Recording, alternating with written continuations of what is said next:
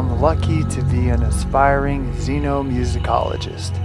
I jump over to other planets and dimensions in search of sounds, songs, stories, and instruments never before seen here on this big blue dot we call home.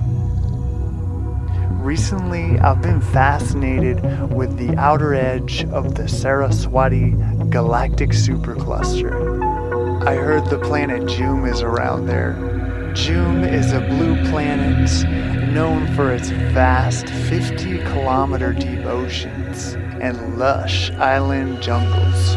Its oceans are full of life forms scientists are eager to study. I really wanted to check out the singing, glowing bugs that make up the twinkling, bioluminescent beaches. Most evenings you can look up and see the brilliant spiral galaxy Catella blanketing the night sky from horizon to horizon. Obviously, I couldn't go another day without checking out the mysterious Joom.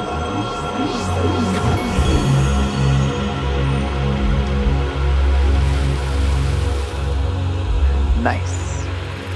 The singing beach was actually more magical than I had even imagined. It sounded like a soul expanding symphony of angelic voices. I noticed a light moving out of the dense, leafy vegetation on the beach's edge. A mesmerizing creature floated toward me.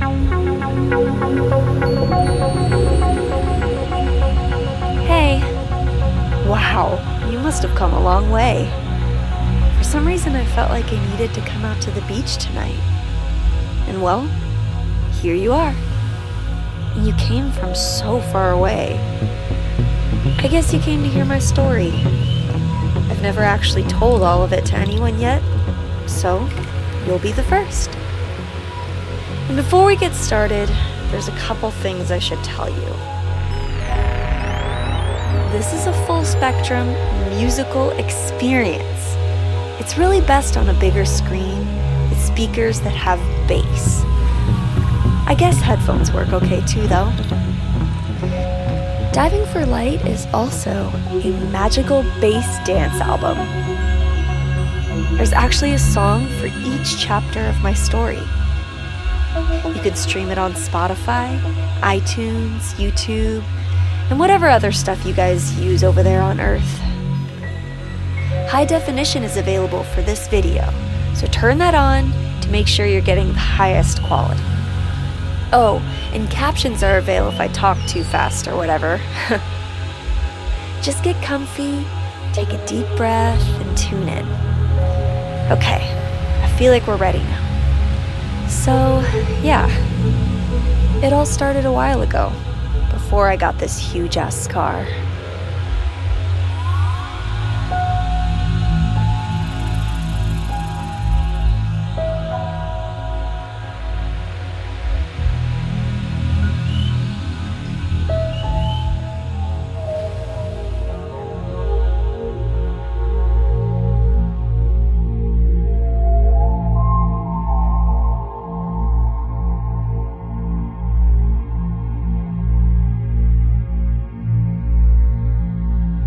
Growing up, I always felt different. I wanted to go on adventures into the deep unknown and explore and just see what's out there, you know?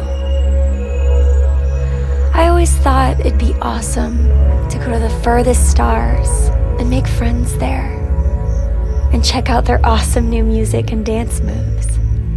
Yeah, I could share mine too, because I'm not gonna lie, they'd be like, What? yeah. And they'd have like totally new foods and new medicines. I could bring them back here too. It could help a lot of people. And yeah, I know what you're thinking. Oh, great.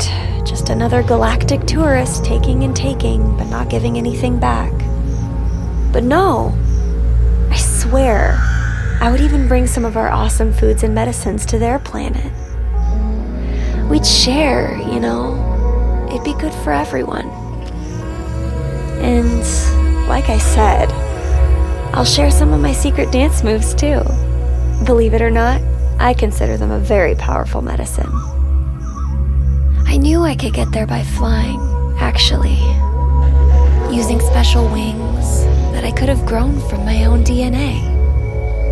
But I always felt ashamed of wanting to fly. I really just kept it a secret all to myself for so long. I don't know, people around here really just look down on that kind of stuff, you know? But. But who cares what people think, right? I just kinda didn't want to deal with it. I already stand out enough because of my whole vibe. but at the same time, I would literally rather die if I can't fly. Ugh. I remember them saying that wanting to fly was like an animal, just following its wild instincts, not thinking rationally, you know? So basically, they said it wasn't smart, it's dangerous, and we've evolved beyond all that, or whatever. They made fun of me too, like I was wrong for just existing. And on some deep level, I felt like it was my fault. Why was I born with this curse? Sorry? Maybe life would be easier if I just played nice and controlled my dangerous, wild instincts. Ugh, honestly, that's how they made me feel. It was hard to deal with. To feel better, I usually just spent time with my Void Link. A Void Link is a device we all use to share, learn, communicate, and other stuff that would be hard for me to explain to you. Sorry, I wish I could. It basically uses the void between two atoms to communicate faster than light. Pretty sweet, right? If I need an answer to something I don't know or want to talk to someone, I can just pull up my Void link. I always had mine on. I mainly used it to talk to my best friend, Waia. She lived on the other side of Joom. I felt like she was one of the only people I could relate to. I always hoped that one day we could both get wings and fly together, but she always tried to change the subject. I never wanted to push her on it though. I figured she would change her mind after seeing me fly. On her side of Joom, it always seemed like life was better. I wish I lived there. Waia always seemed to be having more fun than me, too. I always thought that maybe that's why she didn't care for having wings. Parents always said it's just a phase that I was going through, and just like everybody else, I'd end up working on that big stupid photonic field compressor. What's that? Um, yeah, it's kind of like the biggest project in our history and our whole planet is working on it for, I don't know, like the last 100 years or so. We've been building a massive, big ass, giant, mega superstructure thingy to surround one of our stars and capture its energy. And then that thing is gonna power a death prevention device. It's basically like an immortality machine. So they say once it's running, then nobody ever dies ever again. Yay! Whatever. It's all kind of dumb. I mean, I know I'm supposed to care about it and stuff, but I really don't care. Like, at all. I don't want to live forever if I can't dance to my own beat. So, as soon as I was able to, I got the upgrade I always dreamed of my wings. I love them, but like I said, not everyone does. On top of them saying they're dangerous, they're also seen as a waste of time because you don't use them for work or being productive or blah, blah, blah. But for me, there's way more to life than just work and checking stuff off a list and doing what everyone says you're supposed to do. Yeah, I mean, I, get it's important. And we all have to work together, and nobody is more important than everybody. But a girl's gotta do what a girl's gotta do. No matter what planet she's on, you know? The next day after getting my wings, I flew for the very first time. It was the most magnificent feeling. Better than I'd even imagined, actually. Oh my goddess! Seriously, I mean, every cell in my body surged with joy. I flew above the clouds and was soon soaring over the oceans. I looked down and could see dots of volcanoes strung like a string of pearls across the deep blue below. I zoomed up even higher and was just gliding along the edge of the atmosphere like I'd done it a million times before. Oh, and the clouds were beautiful, just swirling below my feet. And then, before I knew it, I was in space. I could feel my body adjusting to the new environment and soothing, cozy warmth bathed me from head to toe. I broke the bonds of Joom's gravity hold on me, and it felt like letting go of a heavy weight. Yeah, so much lighter now. Joom was getting smaller now, too. I could almost reach out and give her a big hug. Thank you, Mama Joom. You're such a good mama to us always giving and nourishing us. You're the best. I think you're the most beautiful planet in the whole universe. Oh, and those curves. Mmm, she looked so pretty. Next, I set my course towards our sister planet named Mayama. And I did a backwards flyby past it. Oh, yeah. It was pretty awesome. I should have recorded it, but I was just so deep into the experience. Oh, and I could see the immortality machine they were working on, like way off into the distance.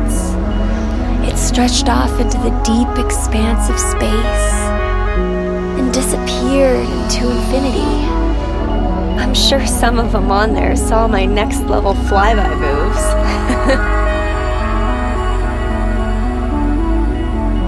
Next, I swirled and twirled all the way around our star and then all the way back again. I loved it. And felt an overwhelming feeling of really, really being home for the first time. Something deep inside me screamed with joy. I'm born for this. I'm just made for it.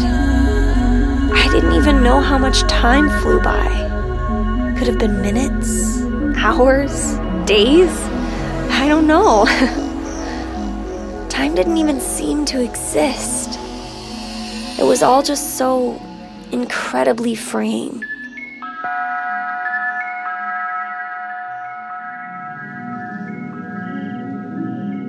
It's hard to use words to even describe it at all.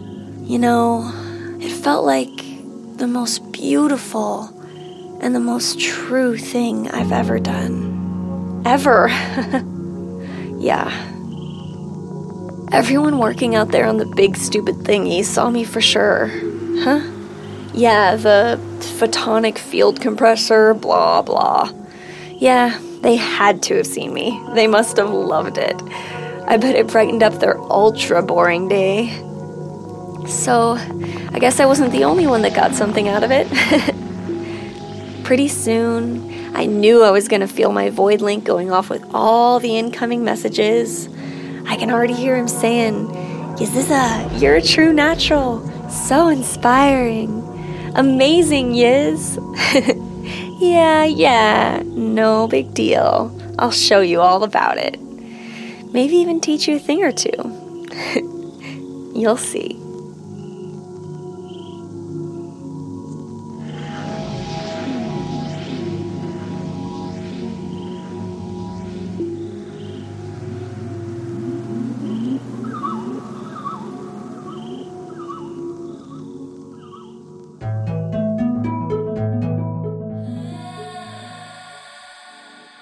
Landed, I found the reality was pretty much the opposite of my expectations.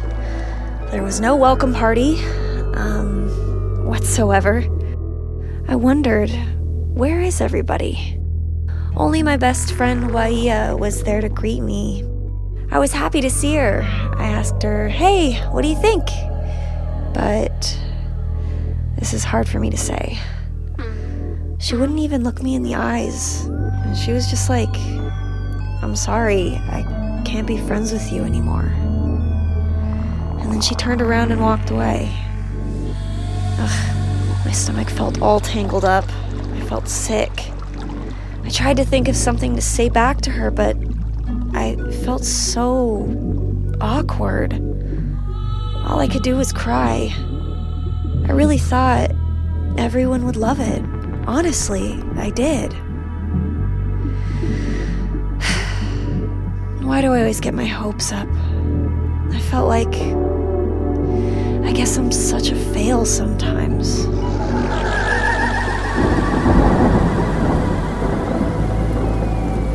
It started raining hard. Nice. How fitting. Even the sky is crying, I thought to myself. Later, while walking home, a few actually complimented me as I walked by, but they whispered, trying to be all quiet.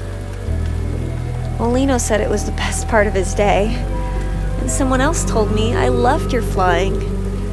But, of course, they didn't want to be overheard saying that.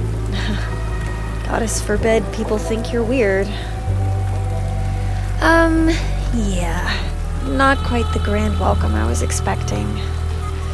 I walked the long way home. It was getting late. I saw more people.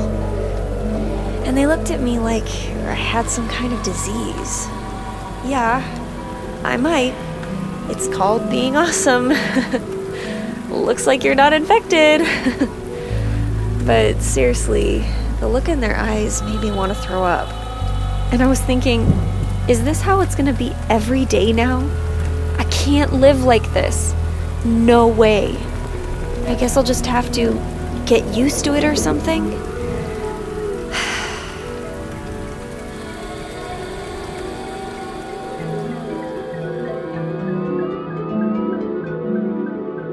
Getting back home was no better.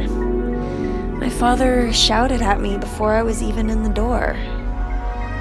Yaziza, how could you do something so irresponsible and wasteful? That disgusting flying thing you did made our whole family look bad. He was glaring at me so hard. Then my mom jumped in. She was like, You always think you're so special. What did you think would happen if everyone just danced in the sky as they pleased? I felt a tight pressure building in me. I felt like I was going to burst. I wanted to start shouting, but I held myself back. Then she said, Nobody would get anything done. It's a waste of time. I don't like it. Nobody likes it. Those silly little wings are distracting from important things that actually matter. Yeah, okay, whatever.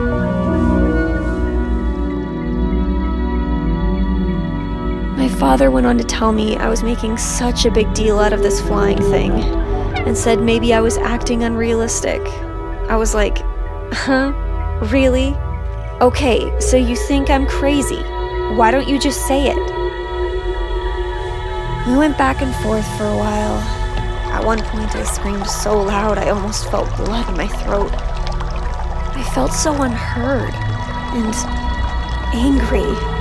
My insides were burning. Seriously, a storm raged inside me, complete with crackling thunder and lightning. I was so hurt. I could hear the sound of my soul screaming as it echoed off a distant mountainside. I've been trying to work on being more patient with people and understand their side, but it's so hard sometimes. It seems I always ended up arguing with them. I'm never good enough for anyone just how I am. People are just so clueless sometimes. Sorry, can you can you turn that microphone off for a minute, please?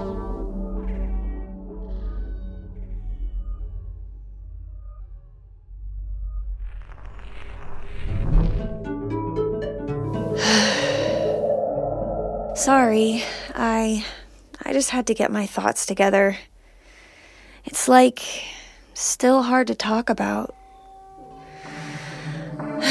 So, I was saying, being surrounded by my family, I never felt so alone. I didn't want to be home. Not that it ever felt like home to me.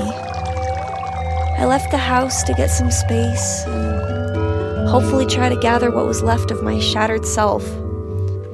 I headed to my favorite sitting spot.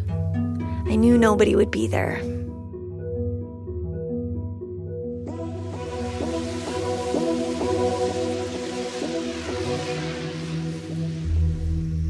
After walking through a dense part of the jungle, I could see a clearing ahead. It opened up into the star filled sky. Near the edge, I could see the giant leaves of a humming tree and hear its subtle, soothing hum.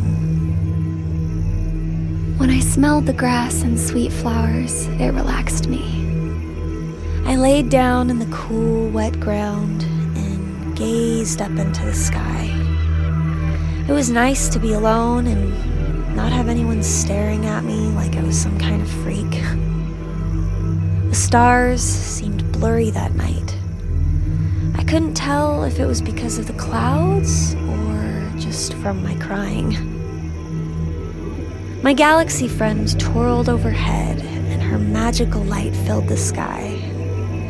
She always made me feel at home wherever I could see her. Actually, kind of the same feeling I got while flying. Her shimmering lights and swirls called out to me, like a secret message being beamed to me. I've tried, but I can't put it into words.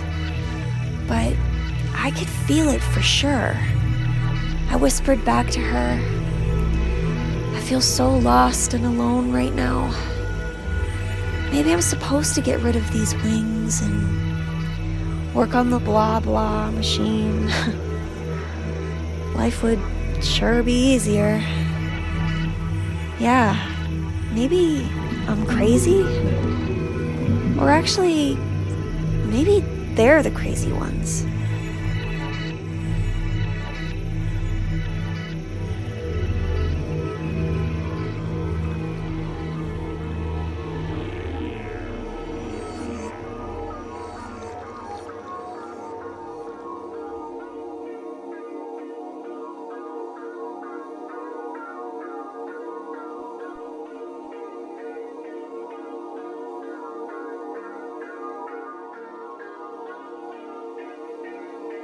After laying under the humming tree for a while, I felt calm and sure of what I needed to do. I stood up and looked at my spinning galactic friend. I aimed for a blank patch of sky with no visible stars that was just above one of her spiral arms. I heard the sound of my wings chirping and purring as they activated. My heart beat faster as I floated up. I took a deep breath and a spine tingling leap of faith as I surrendered to the surge of sheer acceleration and rocketed upwards into the deep unknown.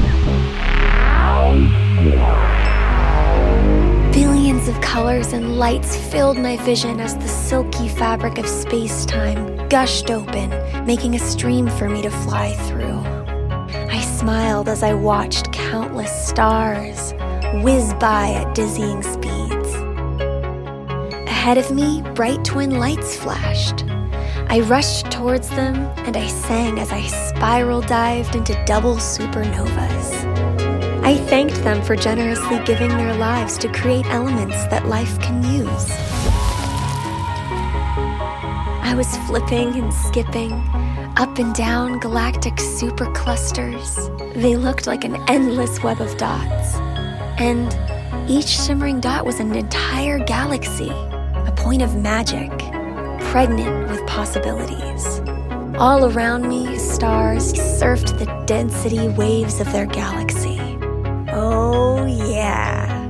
And those waves, booty slapping clouds of gas, waking them up from their deep, sleepy slumber, saying, Hey, babe, wake up.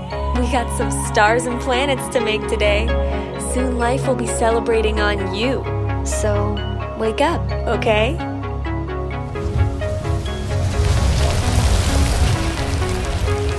Next, I was tiptoeing on nebulas.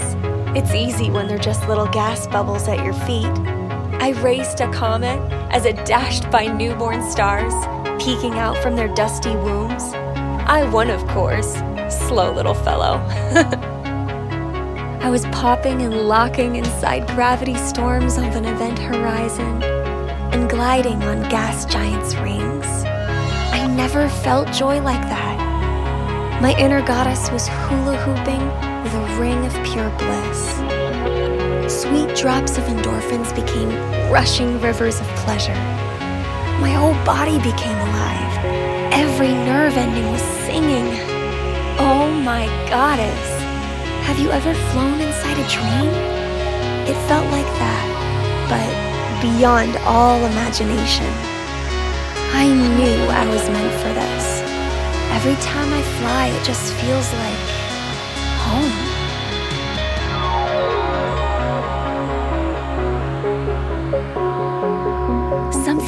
Me kept inviting me to fly further and further.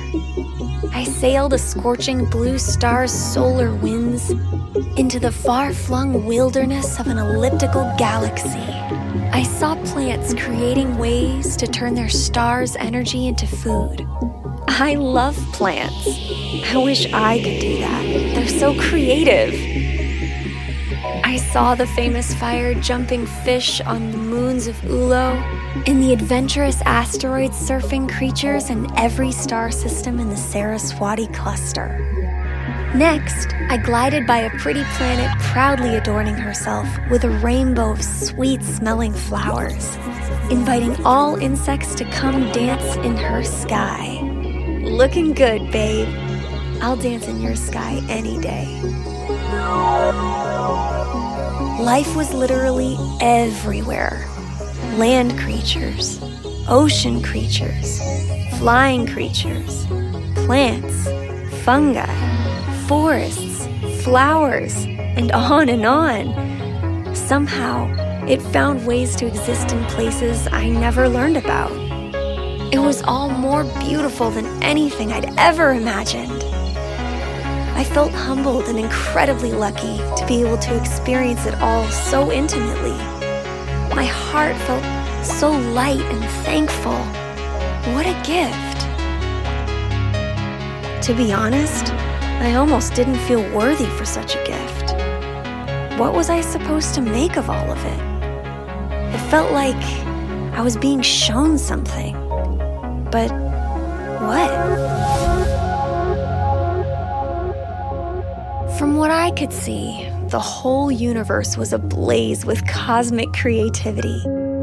I remembered in my Her Story class learning how all life is the result of a long and complex process of creativity. First, there was nothing, and then the sparkle blast happened. I think you guys call it the Big Bang, which is kind of dumb because it wasn't big and there were no ears to hear sound. Besides, I like Sparkle Blast better. So, yeah, the Sparkle Blast created all these cute little atoms. And then those atoms created stars. Those stars created planets that created life, that created me and you. And on top of that, what we're creating too. So much creativity, but for sure, lots of destruction too. Better not get too close to those supernovas again. I feel like if stars could talk, they'd be like, oh, no big deal. Let me just create all the elements for life from my fiery womb. As I was realizing all this, I noticed a small creature nearby, leaving its comfortable, watery home to go and venture on dry land for the first time. Probably following this strong inner feeling to explore, to go where no ocean creature buggy thing has ever gone before. the little rebel. My heart went out to it. I know that feeling. You just have to follow it. I saw it putting one brave little leg in front of the other, step by step. Oh, yeah. And I bet when it went back to its family in the water, they didn't like it at all. They probably shamed him so hard. They were definitely not cool with this little journey into the dry, sandy wild. little weirdo. I feel you, buddy. Well, thank goddess to that little creature that first explored land on Joom, or I wouldn't be here. While looking at that creature, I realized that my flying, dancing, and singing is a way in which the universe creatively expresses itself. Like, if you could stand outside our universe and go, hmm, what does this universe make? You would see me in here and be like, oh, one of the wonderful things it makes is a beautiful being named Yaziza. I guess my wild, freaky nature is really one of the ways the universe expresses its wild freakiness. I am the universe expressing its creativity. And you know what I noticed too? Some beings aren't comfortable with creating, so they try to make others feel weird for doing it. Ugh. I remember that nasty look they all gave me after I flew for the first time. Like, I was just wrong for existing. Oh, sorry. You don't like the wild universe expressing itself?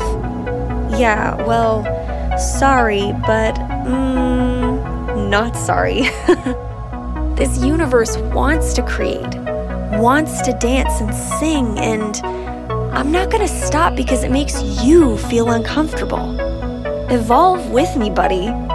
And you should thank that wild little curious creature that rebelled against what was supposed to be normal for him and explored beyond his ocean home.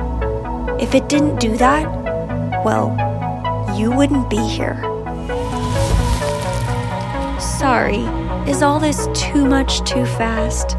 Too much blah blah creativity, blah blah sparkle blast? Does it make sense? You know, like the big picture? It's probably harder to see if you've only been on the surface of your planet. I promise, when you can see it from up there, it's so obvious. I wonder if you can notice the big picture right now. Can you feel that creative feeling in you? To do, to be, to make, to explore, to dance, to sing, to create and create. Yeah, that's just the universe itself, wanting to create and express itself. No big deal. So, yeah, all this was a lot to take in. I needed to rest. A multicolored cloudy planet arose into my view a couple star systems over, and I felt really drawn to it. My scan confirmed the conditions were life sustaining for me and mentioned floating creatures that sail in the clouds, like majestic wind sharks, sky jellies, and whole pods of wind whales that munch on the spores floating in the atmosphere. I gathered myself as I descended through the clouds into the dense mists below. I remember really feeling like I have to share this. They need to know about all this back on Joom. So I turned on my Void link to upload and share the experience. All I could think was, ooh, hello, Void link. I missed you so much. I was so distracted, and a shadow was behind me, growing bigger and bigger and bigger and. and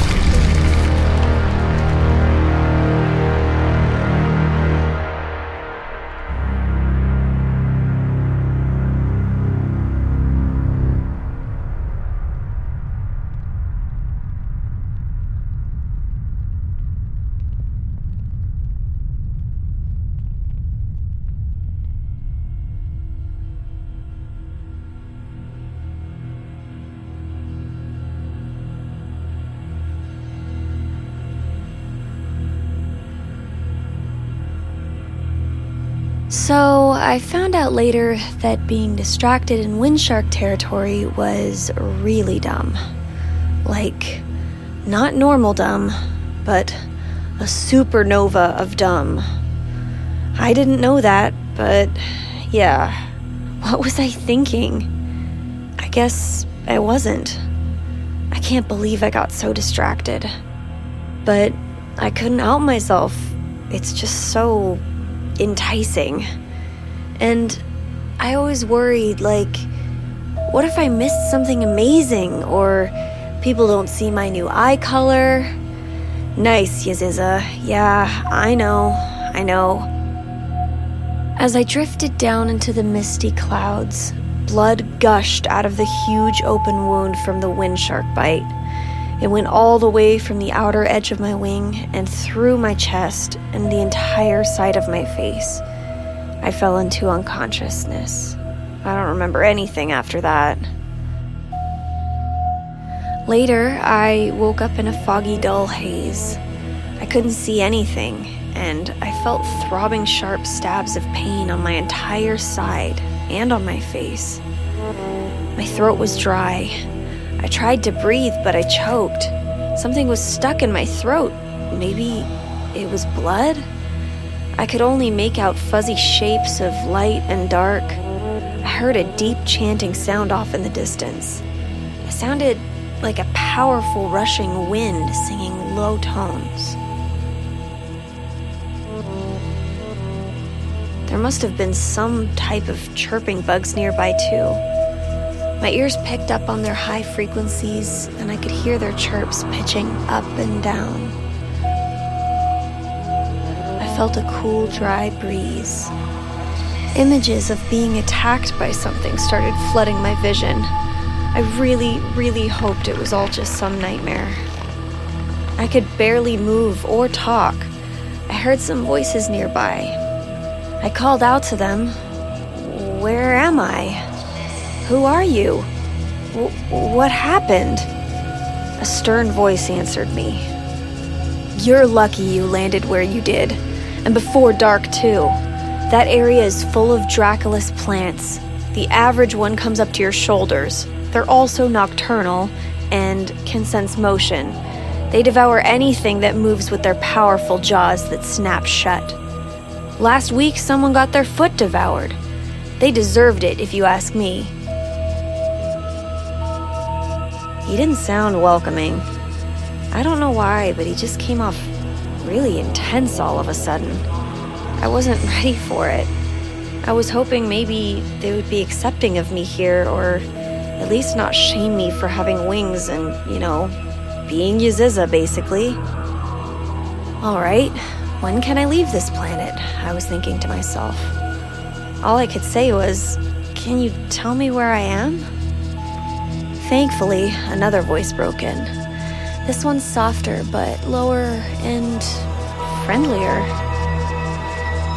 My name is Besham, and you're on MB0751, or as we call it here, Palomar. This place is listed as one of those dead planets. I haven't the wildest idea of what pulled you over here. I doubt you're here on purpose. I'm sure you probably heard our Bion pulse. He knelt down and turned off some strange device that had hovered over me. I think it had helped stop the bleeding. My vision was slowly fading back in. I was in a large domed room. Besham was tall. He had deep brown skin with sand colored, curvy stripes. It looked like there were orange flowers growing in his hair. He reassured me I was going to be okay.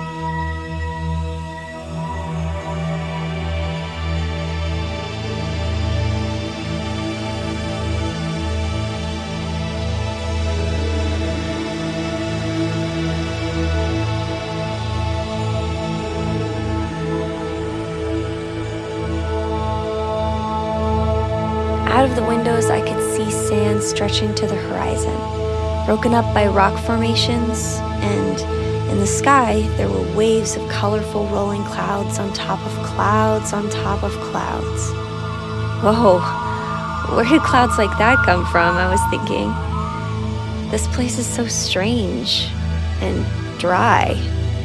For some reason, my first impression was, uh, no, and also no, followed by, mm, no.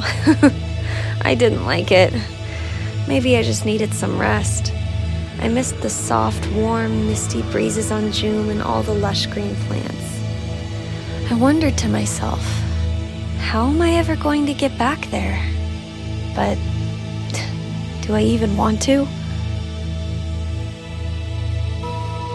I noticed Besham was looking at me with a concerned look on his face, waiting for my reply. He must have thought I had some type of brain damage, too. I answered, Pulse? No, um, well, it all happened so fast. I, um, the, the wind shark. Oh, yes, yes, one got you pretty good. Here, have a look, he said. He handed me a tall oval mirror. I held it up to my face and didn't recognize the mutilated creature looking back at me. A shiver ran through me. It was really bad.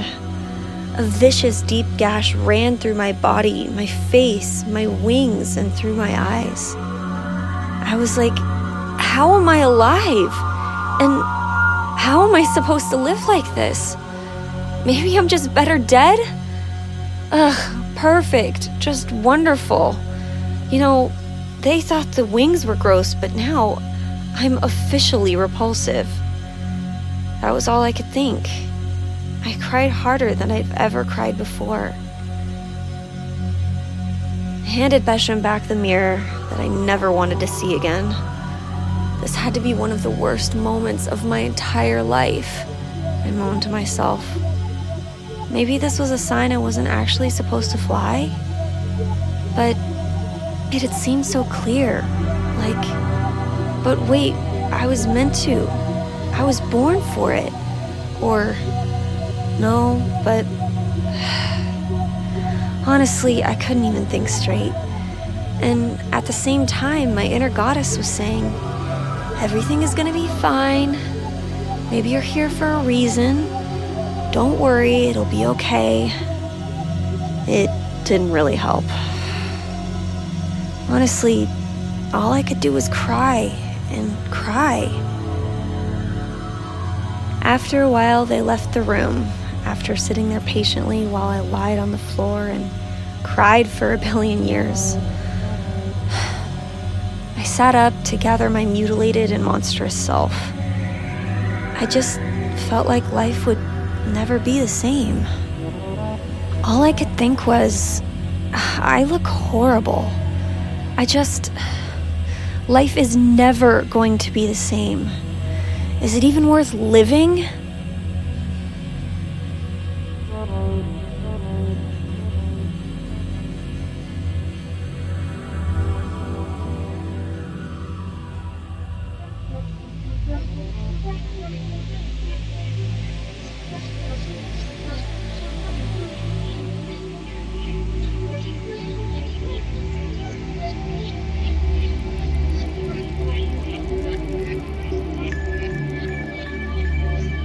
Adjusting to a new planet was hard at first.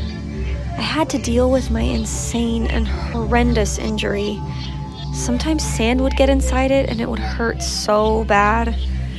It started to heal, but so slowly. And my void link was totally broken from the wind shark incident. It wouldn't even turn on at all. My heart skipped a beat once when I thought it was turning on, but false alarm. I started a habit of just gazing at the clouds for hours, watching them stretch into new shapes. Oh, and I missed Joom too. I just wished I could connect and see what was going on there and at least let people know I was okay. Well, kind of okay. I started to get used to life on Palomar, even though it was really different than Joom. It had its own funky vibe. Over the coming months, I learned everyone living there was a lively group of runaways, rebels, misfits, and rule breakers who, just like me, didn't fit in anywhere and found a new home here. how did we all end up in the same place? I wondered. Maybe some type of gravity that instruments can't measure? I was warming up to the idea that maybe I actually was there for some reason I wasn't aware of yet. The entire planet was mostly desert. In every direction, giant sand dunes reached for the horizon. Above, multicolored clouds moved in spirals and waves. The contrast between the sky and the ground was awesome.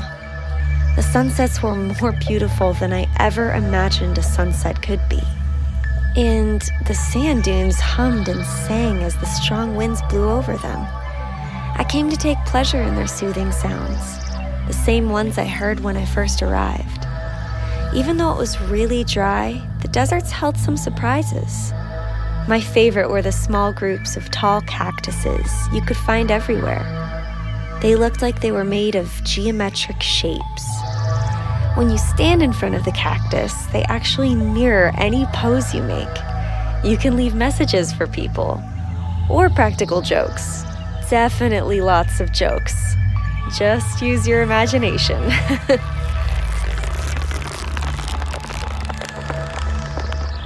I quickly made friends with Vion and Olo. They always kept me in a good mood. They were born as identical twins, and they were tall and slender. They like to change their skin pattern every time you saw them, so you could never tell who is who. Sometimes one was covered in orange and white stripes, and the other had lots of dots. Other times, one was solid white, the other black. I was kind of jealous of the freedom they had with their appearance, you know? Even for me, that's a stretch. I like my green skin. I might seem adventurous, but I've never changed my skin color. How could I learn to be that free with my expression? Hey, what would your friends on Earth think of changing their skin to whatever they feel like that day?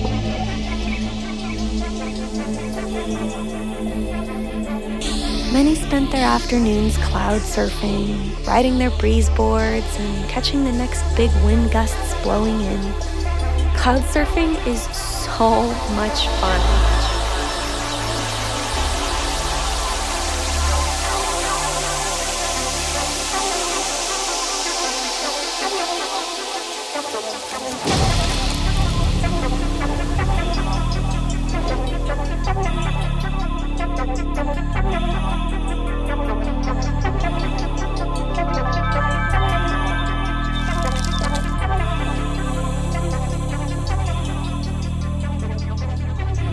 Weren't cloud surfing, they were in their imported reality immersion rigs. They called them iRigs for short. They could realistically simulate any environment or experience. They were amazing, actually. I got to go to the center of the sparkle blast and watch it all unfold. I saw the atoms collaborating together to form molecules, and those teaming up together to make stars and gases and on and on, and all that creativity. Early on, I spent a lot of time in an iRig playing games, learning and exploring. Oh, and there was this one where I could practice my hula hooping and really, really dial it in. I spent so much time in there though. one time I was in there for a few days just exploring and hula hooping, and I'm not proud to say this. I totally forgot to eat or drink. At all. They had to pull me away. Yeah, not one of my best moments. it kind of sucked because my injury stopped healing after that, even though it had been healing up just fine. Now, I've still got this crazy scar. They told me nobody ever seriously got hurt from it, but just between me and you, I swear, I think some people died. Like, before I was there. I think it was some kind of secret or something.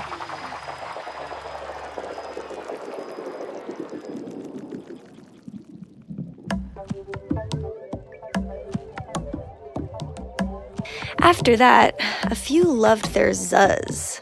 Hmm? Yeah, Z U Z Z. Zuzz.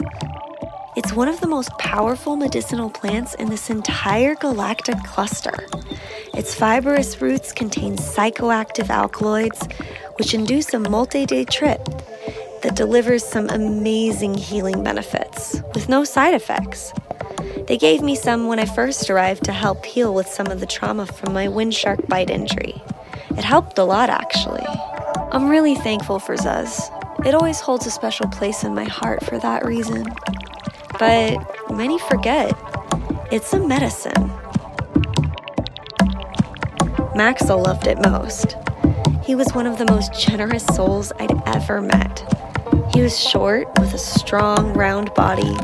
He had four arms and four eyes to see and feel in all directions at the same time. Maxwell always brought us yummy Nujna fruits while we were surfing or eye rigging. He always seemed to be thinking of ways to help others. Oh, and he's one of the most talented Bogroot players in his planetary system.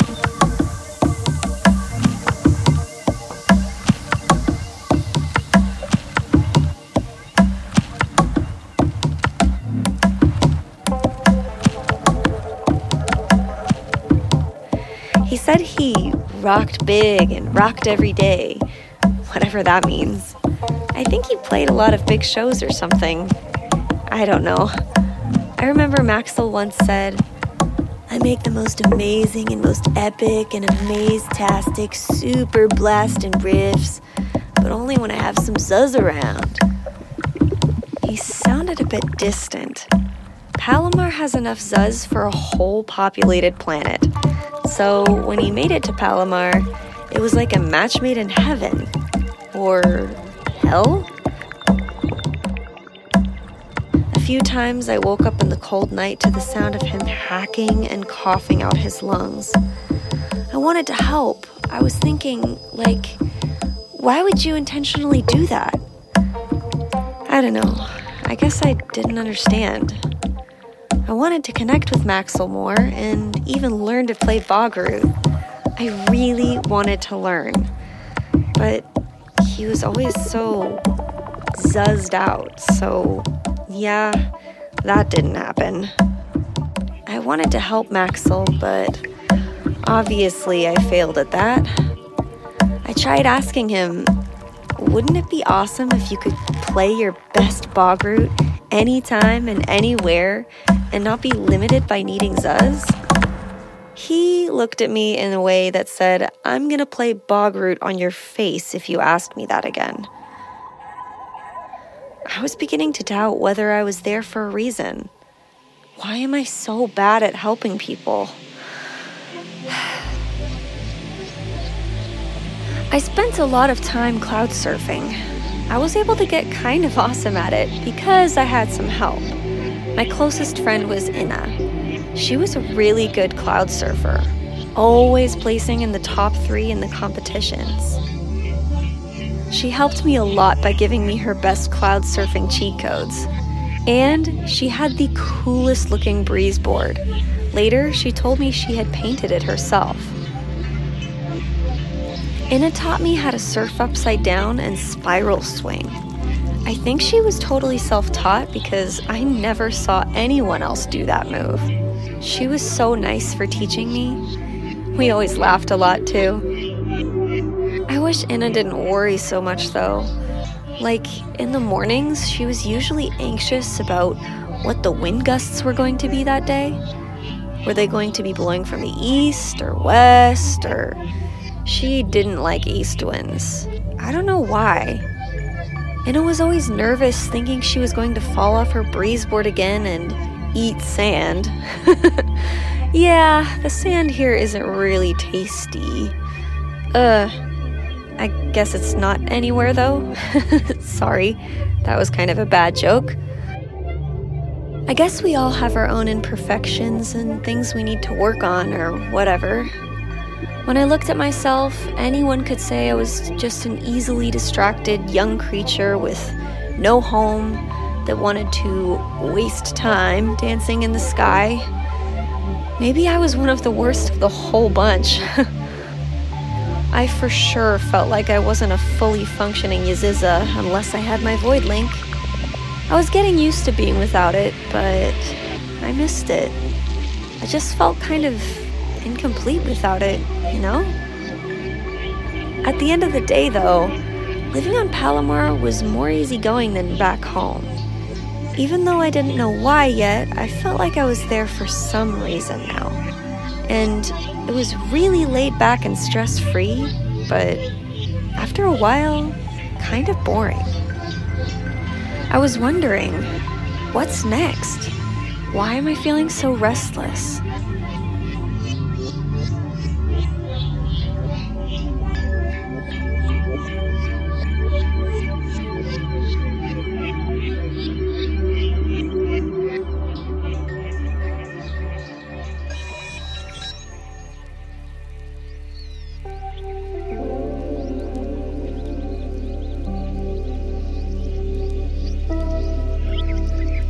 Started to have trouble sleeping after living on Palomar for a while.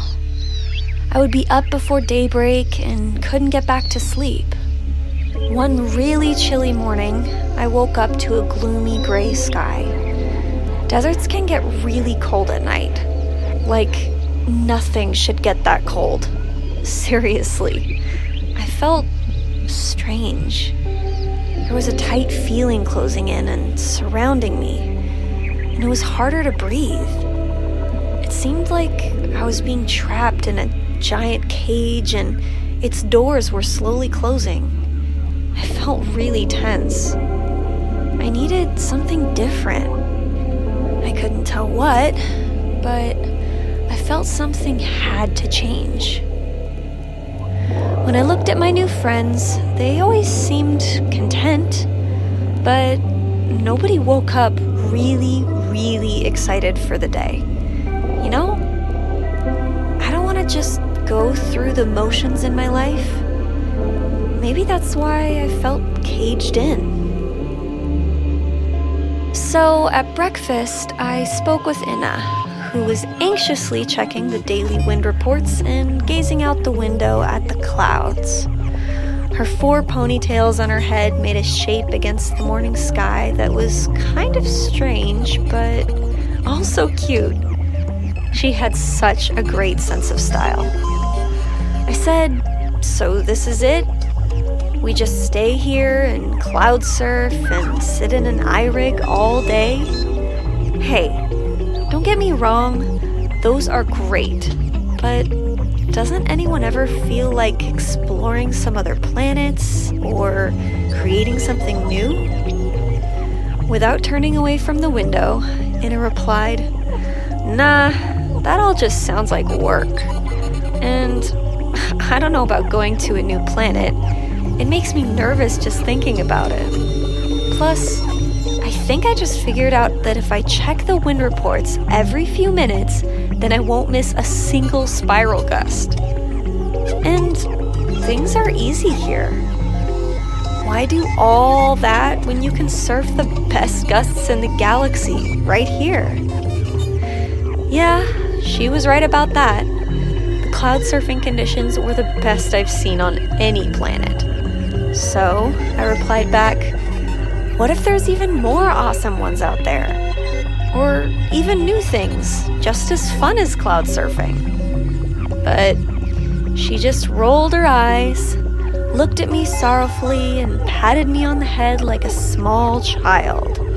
Nice. She reassured me if, if eventually you'll let go of this nagging desire for adventure. It must be stressful to always be wanting to explore stuff. Just relax. Take it easy giving off some toxic energy, Yaziza. I noticed the Cajun feeling was now gone and had moved to my stomach, where it now felt like a storm building in me, about to burst. I could just imagine crackling thunder and lightning exploding from my body.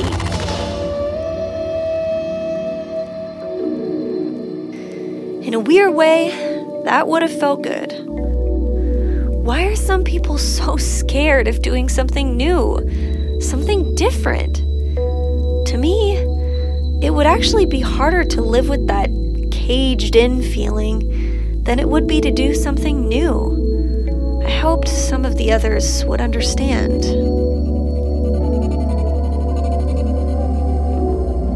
Throughout the day, I asked the same thing to other friends I ran into.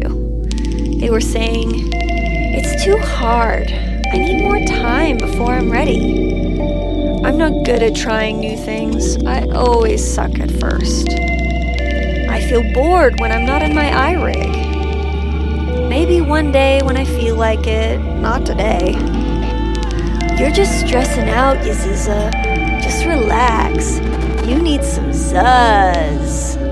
Uh, alrighty. Classic Maxwell there. seemed like everyone had an excuse ready. Behind the words, they all sounded the same to me, though. Again, I was thinking, like, okay, why am I here? That storm I felt earlier now crackled with thunder. I wanted to scream to let out the thundering pressure, but I left to get some space before I said anything that I'd probably regret later. I started walking away when someone tugged at the bottom of my left wing. It was Laru. It said, Yiz, I want to explore. Laru's body was a deep purple, curvy, shifting, liquid like shape that floated in midair. Being the smallest and shyest in the group, it was one of the last ones expected to leave on any adventures. I'm ready for something new. I'll give up my comfortables to go with you, it continued. I felt better. Thank you, Laru.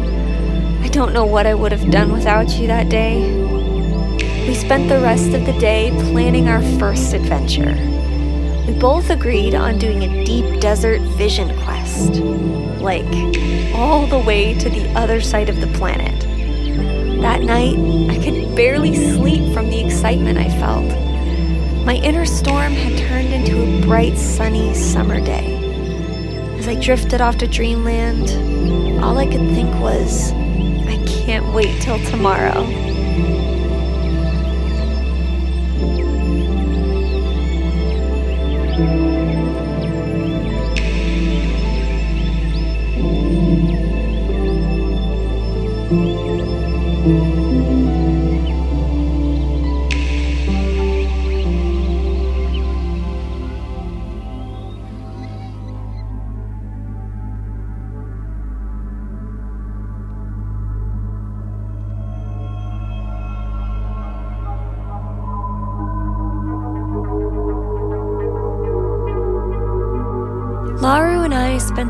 Days pushing our cloud surfing skills to the furthest limits.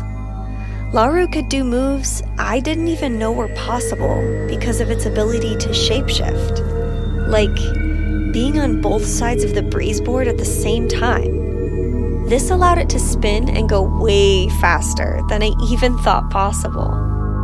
I pushed myself beyond my limits and I discovered I could hula hoop and cloud surf at the same time.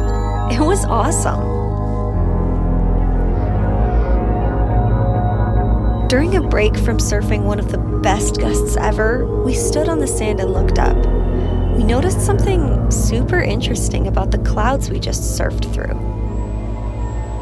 We both stood shoulder to shoulder as we gazed at the curvy, crisp, spiral lines carved into the clouds. We both turned to each other, wide eyed, and shouted at the same time Cloud sculpting! We started cloud sculpting every day. As the days went on, a few others joined Laru and I. Anyone who saw it couldn't ignore the mystical new cloud shapes that seemed to follow our wake and they wanted to get the secret cloud sculpting cheat codes.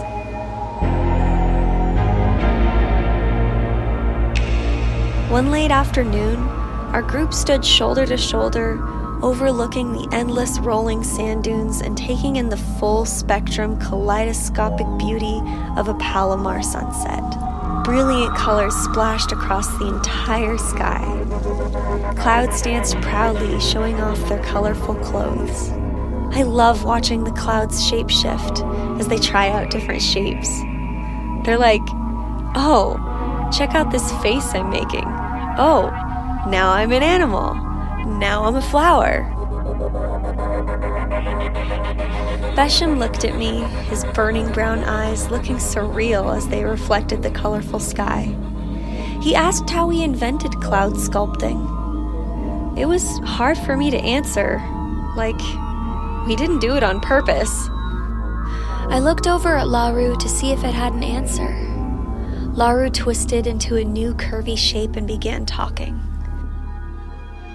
Actually, I think the clouds could tell you how we invented cloud sculpting. On my home planet, we live closely with the clouds and know them well. We actually live in the atmosphere instead of on the surface. Stories and wisdom about clouds goes back countless generations. Clouds are always trying out different shapes, stretching past their limits, moving when necessary, and experimenting with variations of their self expression, never forgetting at their core who they are. We decided to try something different. Together, we stretched past our limits and found something new. The more flexible you are, then the more you can stretch, and the more freedom you have. Try something new. I guess be like a cloud. He nudged me on the arm like Laru was making a joke or something. But I was like, no, it's serious. And yeah, we also did a lot of resistance diving too. One of the best ways to stretch or try something new is resistance diving. Want to learn how to resistance dive? I asked him. Besham nodded and turned to face me. Also, I could tell a few of the others were listening in on our conversation. I heard Alo say he was heading home because he was afraid of night surfing. The sun had set and it was getting dark now. Resistance diving is actually something I taught myself to help me overcome fear when learning to fly. It's actually super simple. If you feel resistance, you just dive into it. It might feel uncomfortable at first, and that's great. Anything new usually feels uncomfortable at first. For me, it was planet ring gliding. I fell off every time at first, but I kept getting back up. You know what's crazy though? Now it's one of the things I'm best at. But yeah, when you're resistance diving, at first, it feels like you're falling, but you're actually diving. You're diving into the depths of your infinite potential. And the deeper you dive, the higher you fly. Besham struggled with the concept. Yaziza, uh, I'm not good at trying new things or being good at things right away. I'd rather dive into a deep, refreshing Joom ocean today. The voices in my head are advising me not to do it. Voices, huh? I said. It doesn't have to be the perfect dive on the first try, silly. And as far as those voices go, mm, rebel against those losers. if cloud sculpting excites you, then follow your excitement, not your fear. Dive into that deep unknown if that's where your heart says to go. If it's hard at first, then that's even better. Usually, I get the most out of my dives that are the most uncomfortable. He smiled wildly at me. After all that sharing, my inner goddess was glowing with delight.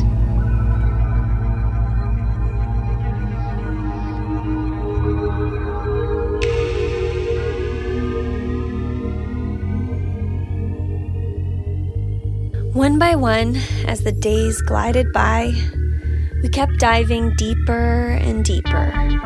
Many began discovering new moves, new abilities, and unlocking hidden potentials buried deep inside.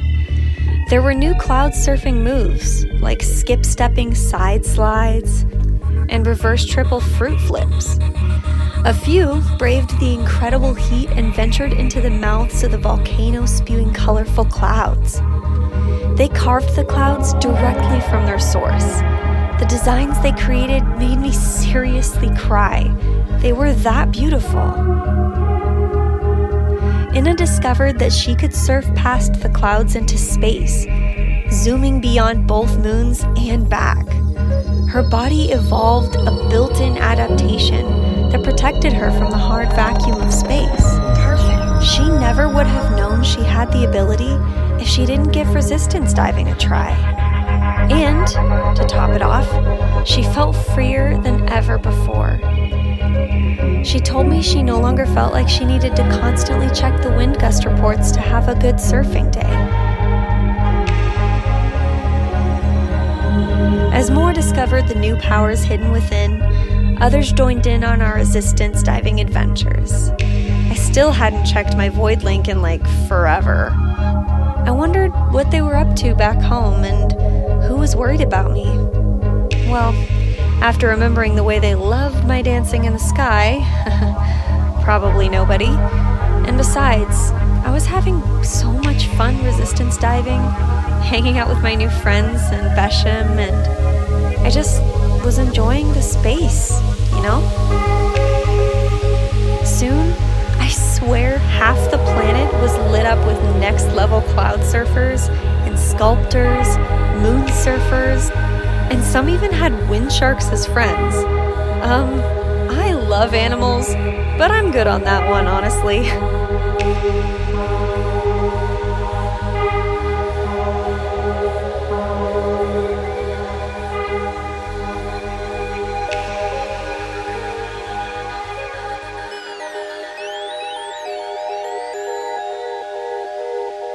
Pretty amazing, right? Yeah, I wish you could have been there too. I felt like I finally found the reason why I was there on Palomar. Sometime after this, I had a very meaningful dream that I just couldn't stop thinking about.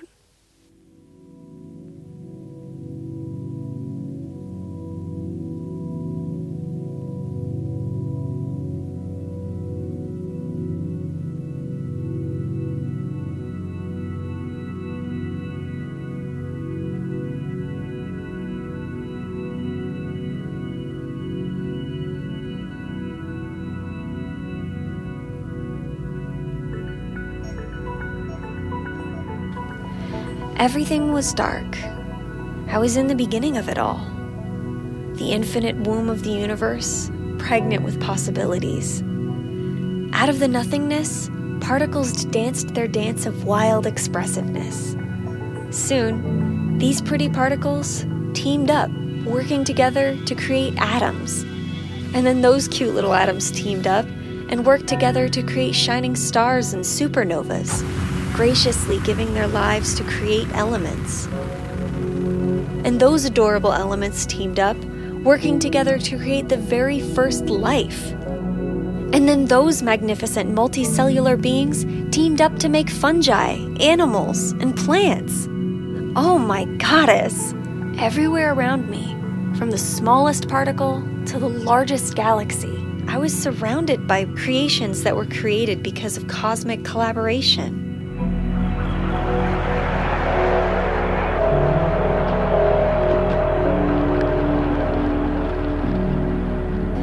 My eyes opened wide. The dream faded. I gathered myself. Where was I? Who was I? It took me a minute. I was a team of particles named Yaziza. Lovely way to start the day. I sat up in my bed and turned to look out the window and gaze in wonder at the colorful cloud filled sky. Whoa, there was seriously the biggest spiral cloud I'd ever seen. The gusts were super strong, and the colors were vibrant too. Colored bands of clouds swirled and danced around each other. I heard Besham walking by and saying, Great day for some cloud surfing. It almost looked like a big storm was coming. Bolts of powerful lightning sparked up the horizon. Stormy cloud surfing can be dangerous? Huh? Oh, for sure. Try it once, and you'll see what I mean. For some reason, I felt a little uncomfortable. Was it just too much excitement? Maybe from the feeling that a big storm was on the way. However, on my walk to our morning meetup spot on the nearby sand dunes, I felt something deeper beyond the excitement. I sensed that uncomfy, caged in feeling creeping up again. Oh, great. There's only so long I can avoid that feeling. I've tried before, but I end up not even being able to sleep or, like, live with myself. My inner goddess starts throwing tantrums. She does not like it. I wonder, where am I being pulled now? I liked my new home on Palomar. I didn't want to leave. I actually had some friends that accepted me for who I was. It kind of felt like family, and I finally got used to the drier weather and aggressively cold nights. I had recently turned on my Void Link after I got it fixed. I hadn't checked it since before my Windshark incident. There were, uh, a few messages on there. I didn't feel like reading them, though, for some reason. Joom seemed to be saying, Hey, Yaziza, where are you? I miss you. I need you. Yeah, okay. Just give me a little more time, or like the rest of my life.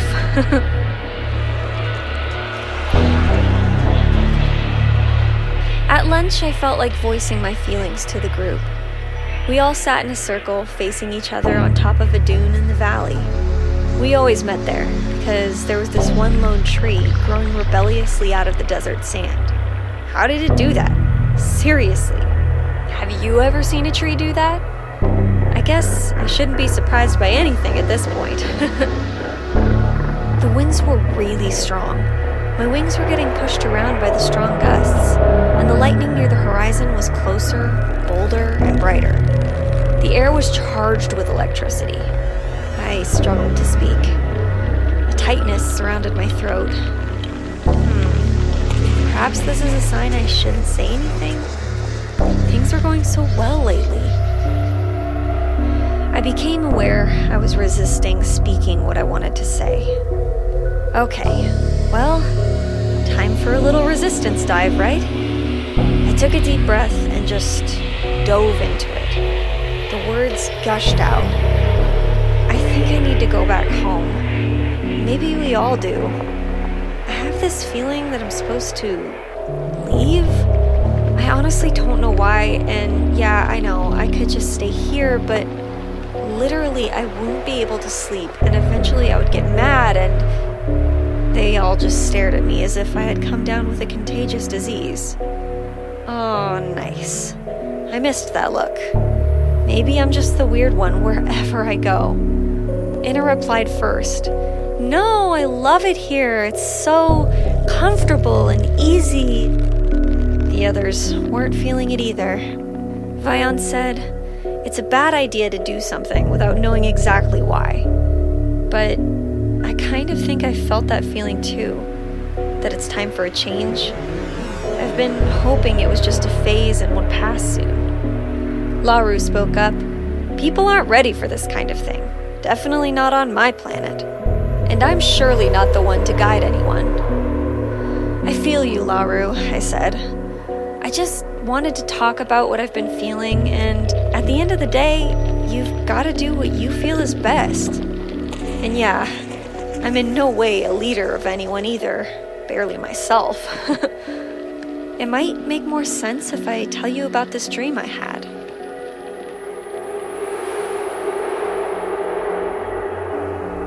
So, I told him about the inspiring dream that I had that morning.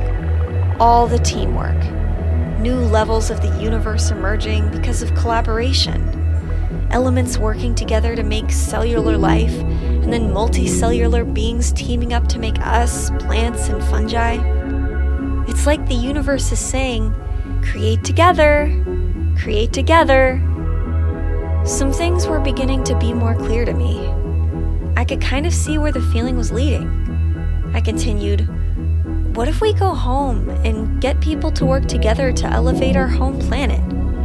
We can inspire people to work together. We can help others who might feel lost or alone like we were. We can help them cloud surf and fly and create beauty. Maybe that's part of the next level of the universe that wants to emerge. What if working together is how the next part of the story unfolds? And we're each a small part of that story. I don't know. Maybe it's crazy, but it seems like there's a pattern in nature here with all the cosmic collaboration. A streak of lightning flashed over our heads. hmm. The sky seemed to agree with me. The group was quiet. They looked at me curiously. None of us wanted to leave our safe, comfortable, secret planet, but deep down, I think we all knew it was time. Inna stood there, wide eyed, with her four ponytails swinging in the wind. She spoke up. Yeah, that all sounds nice and kind of too sciency for me, but uh, it's just so nice here. But I have been kind of feeling there's something more out there. But Palomar is. Hmm. Yeah, maybe it is time for me to go too. Alo was just standing there frowning. She was shaking her head no and said, There's no way I'm going back to our first planet. People there aren't ready for this. They would laugh and send us away. Palomar is my home, so I'm already here. You guys are crazy. Alo turned around and grabbed her brace board. She zoomed off towards the lightning.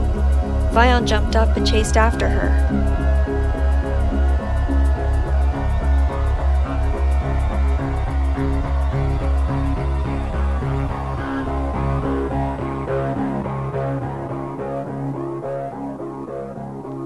Couldn't stop thinking about what happened to Alo. Why did she just bolt like that, right into the storm? Ugh. And there was so much lightning. I never found out what happened. Yeah, sometimes it keeps me up at night. Besham and I hugged goodbye. I said, I'm sad to not be able to hang out together anymore, but maybe we can keep up this idea of working together. I'm going to start a planet elevation team when I get back, Besham said excitedly as the flowers in his hair danced in the air. Awesome idea. I think I'll start one on Joom, I said as I smiled back. He reached up to his hair and pulled out one bright orange flower and gave it to me to keep. I miss Besham so much.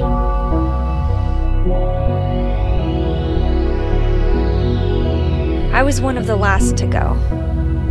Floated into the color shifting clouds and cherished one last listen of the endless singing sand dunes below. One by one, we took off by spacecraft, wings, breeze board, and asteroid jumping boots. The horizon filled as we floated off into the swirling sky like nutritious mushroom spores, ready to help grow new gardens of awesomeness all across the galaxy. After the excitement wore off, I wondered what would happen when I got back to Joom. Are they ready for this?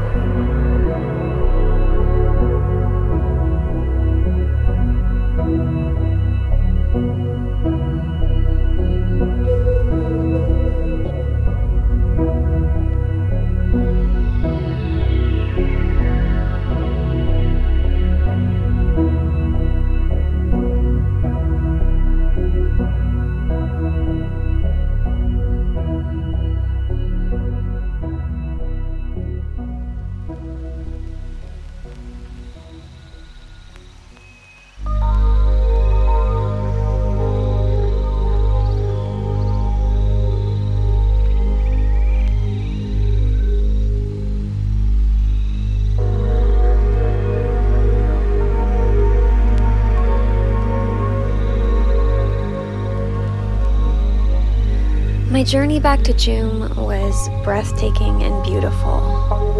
I was reminded of how creative the universe was, and how I was an important part of all that creativity. even though I was just one little being on one little planet. You really have to see it all from up there sometime. Seriously, set a date and make it happen.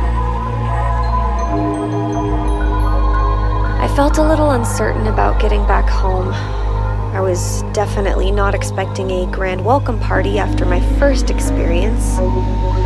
However, I thought it would be nice if a few old friends showed up to welcome me back. I couldn't wait to show them how to cloud surf. Nobody knew about it on our whole planet. I turned on my Void Link. Right away, its lights and sounds captured my attention. Part of me tightened and pulsed with anticipation. Oh, I missed my Void Link. I did. I thought about getting rid of it, but no way. Lots of memories, connections to new friends I met on Palomar, my saved experiences. I'm not even kidding. That breathtaking flight I took when I danced across the galaxies to Palomar is going to take a lifetime to process. I thought for a bit about what I wanted my message to say. I think I redid it like a million times. Finally, though, I got something I was happy with.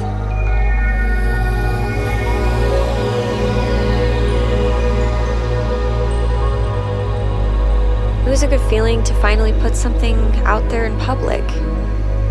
Nobody responded right away, so I went to sleep that night without any responses. Woke up the next day and nothing. Nothing the next day either. I kept putting the pulse out every day. More days went by, then more days, and yeah, more days, and I felt confused. I thought this would be easier. Have you ever felt like that?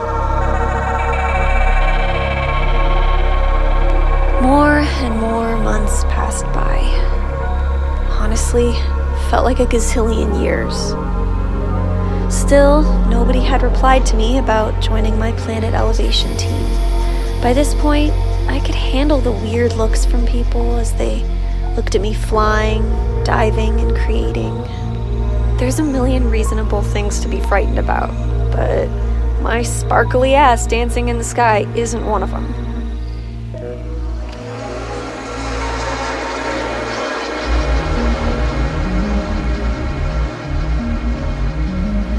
I was flying one day after that, and I was working on a new hooping move. I was focused, in my zone. I could feel someone looking at me. You know, when you can feel someone like staring at you? I stopped and looked down. Someone was down there looking up. They must have been there for a while. I stopped hooping and glided down. It was a young boy. He said he'd been watching me every day on his way home. He wondered why he wasn't taught that he could fly if he wanted to. He asked me to teach him. Cute. I started teaching him about resistance diving right away. And later, he had some custom wings made. When he started flying, he surprised me at how quickly he caught on. Before the summer season ended, he started growing a tail to upgrade his balance. It was wild.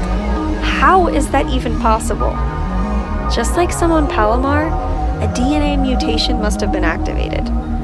Probably from the added pressure his body was under from all the resistance diving. I want a tail, but not like an add on one. I want to grow one like that too. So, this kid and I, we kept playing, flying, and creating every day. We loved making new mesmerizing cloud shapes. We would carve a cloud into a spiral sculpture and dance around it. People wondered where these wild cloud sculptures were coming from. I think we made quite a show. They started to notice that the amount of weirdness had now doubled. They would stop below to overhear me talking and gliding while flying and dancing in the air. I'd be saying things like, What makes your heart beat faster? Cloud surfing? What excites you? Speed spirals? Just follow your excitement. Can you feel that feeling in you? To do, to be, to dance, to sing, to create. That's just the universe. It wants to create on and on and on and on. After a while, a few more joined us. I was thinking, oh, I like this. I spent a lot of time helping them, guiding, supporting, and honestly giving all the attention and care that I could. It was really cool to finally be around some others who feel like I do. A few people are starting to grow what we think are fins and the ability to breathe underwater. They want to dive into our oceans and explore the deepest mysteries there. Some want to take up full spectrum singing and share their take on the universal song.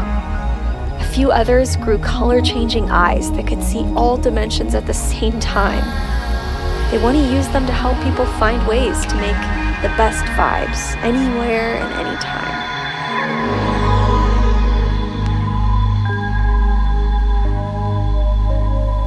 I feel like we're starting to have an impact. When I landed here, I was just like one drop, but a drop can only do so much alone. Keep adding more and more drops together, and you can make a wave, and that wave can make a big impact.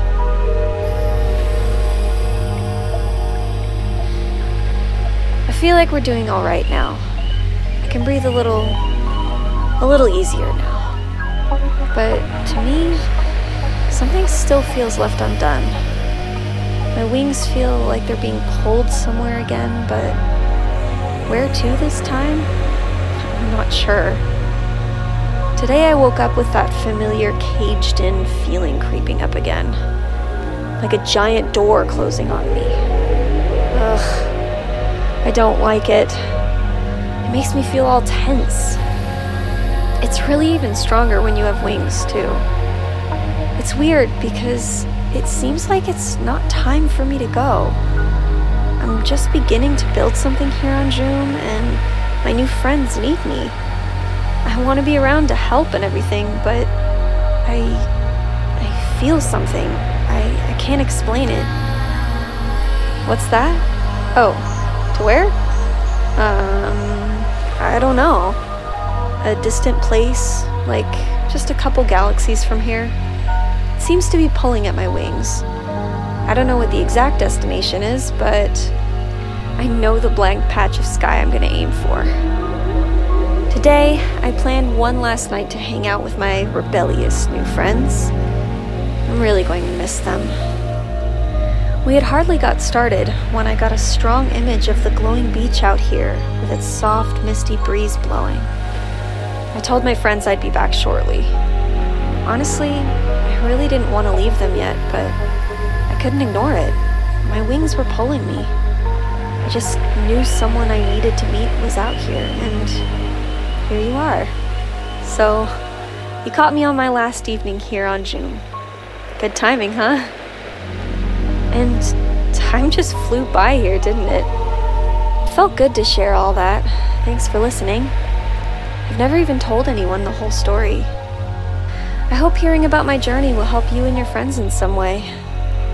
Well, looks like it's time for me to take off.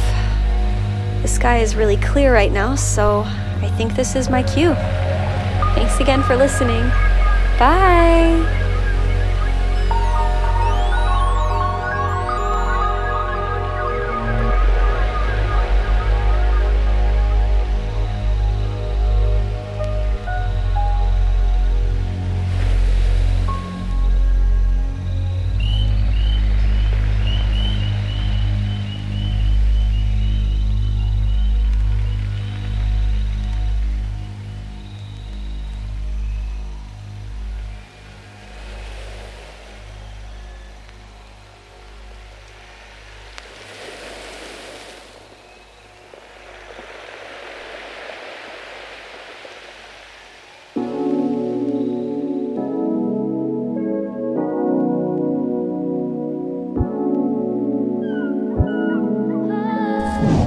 Welcome back.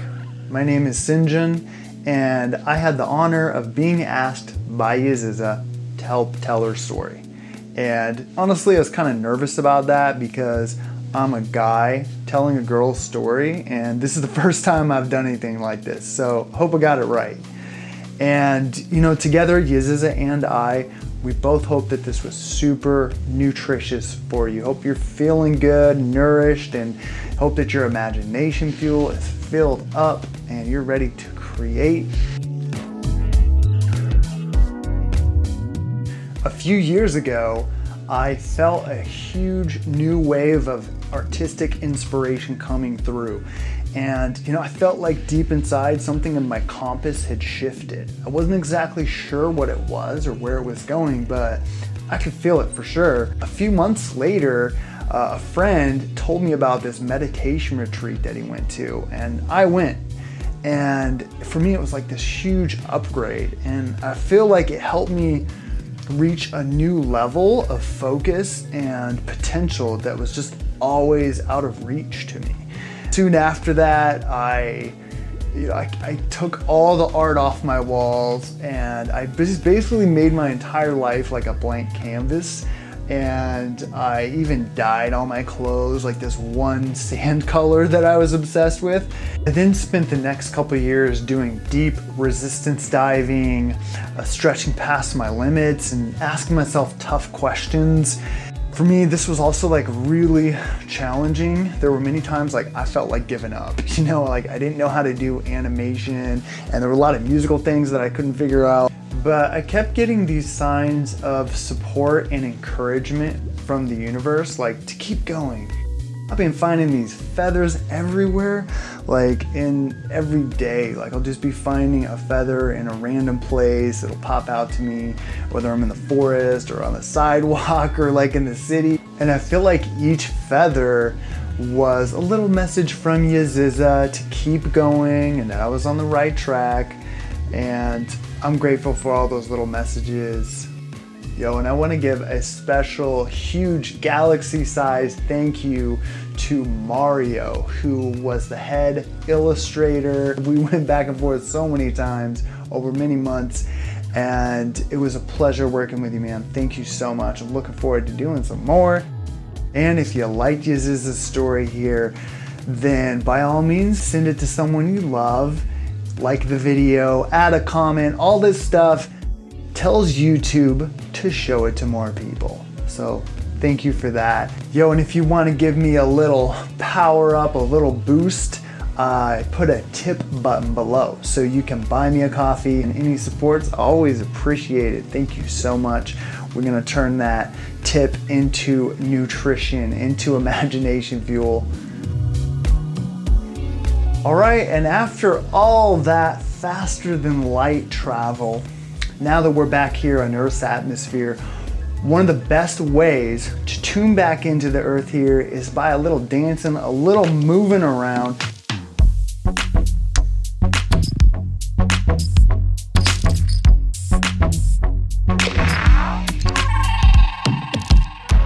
All right, it's been a pleasure having you on this cosmic journey. See you soon.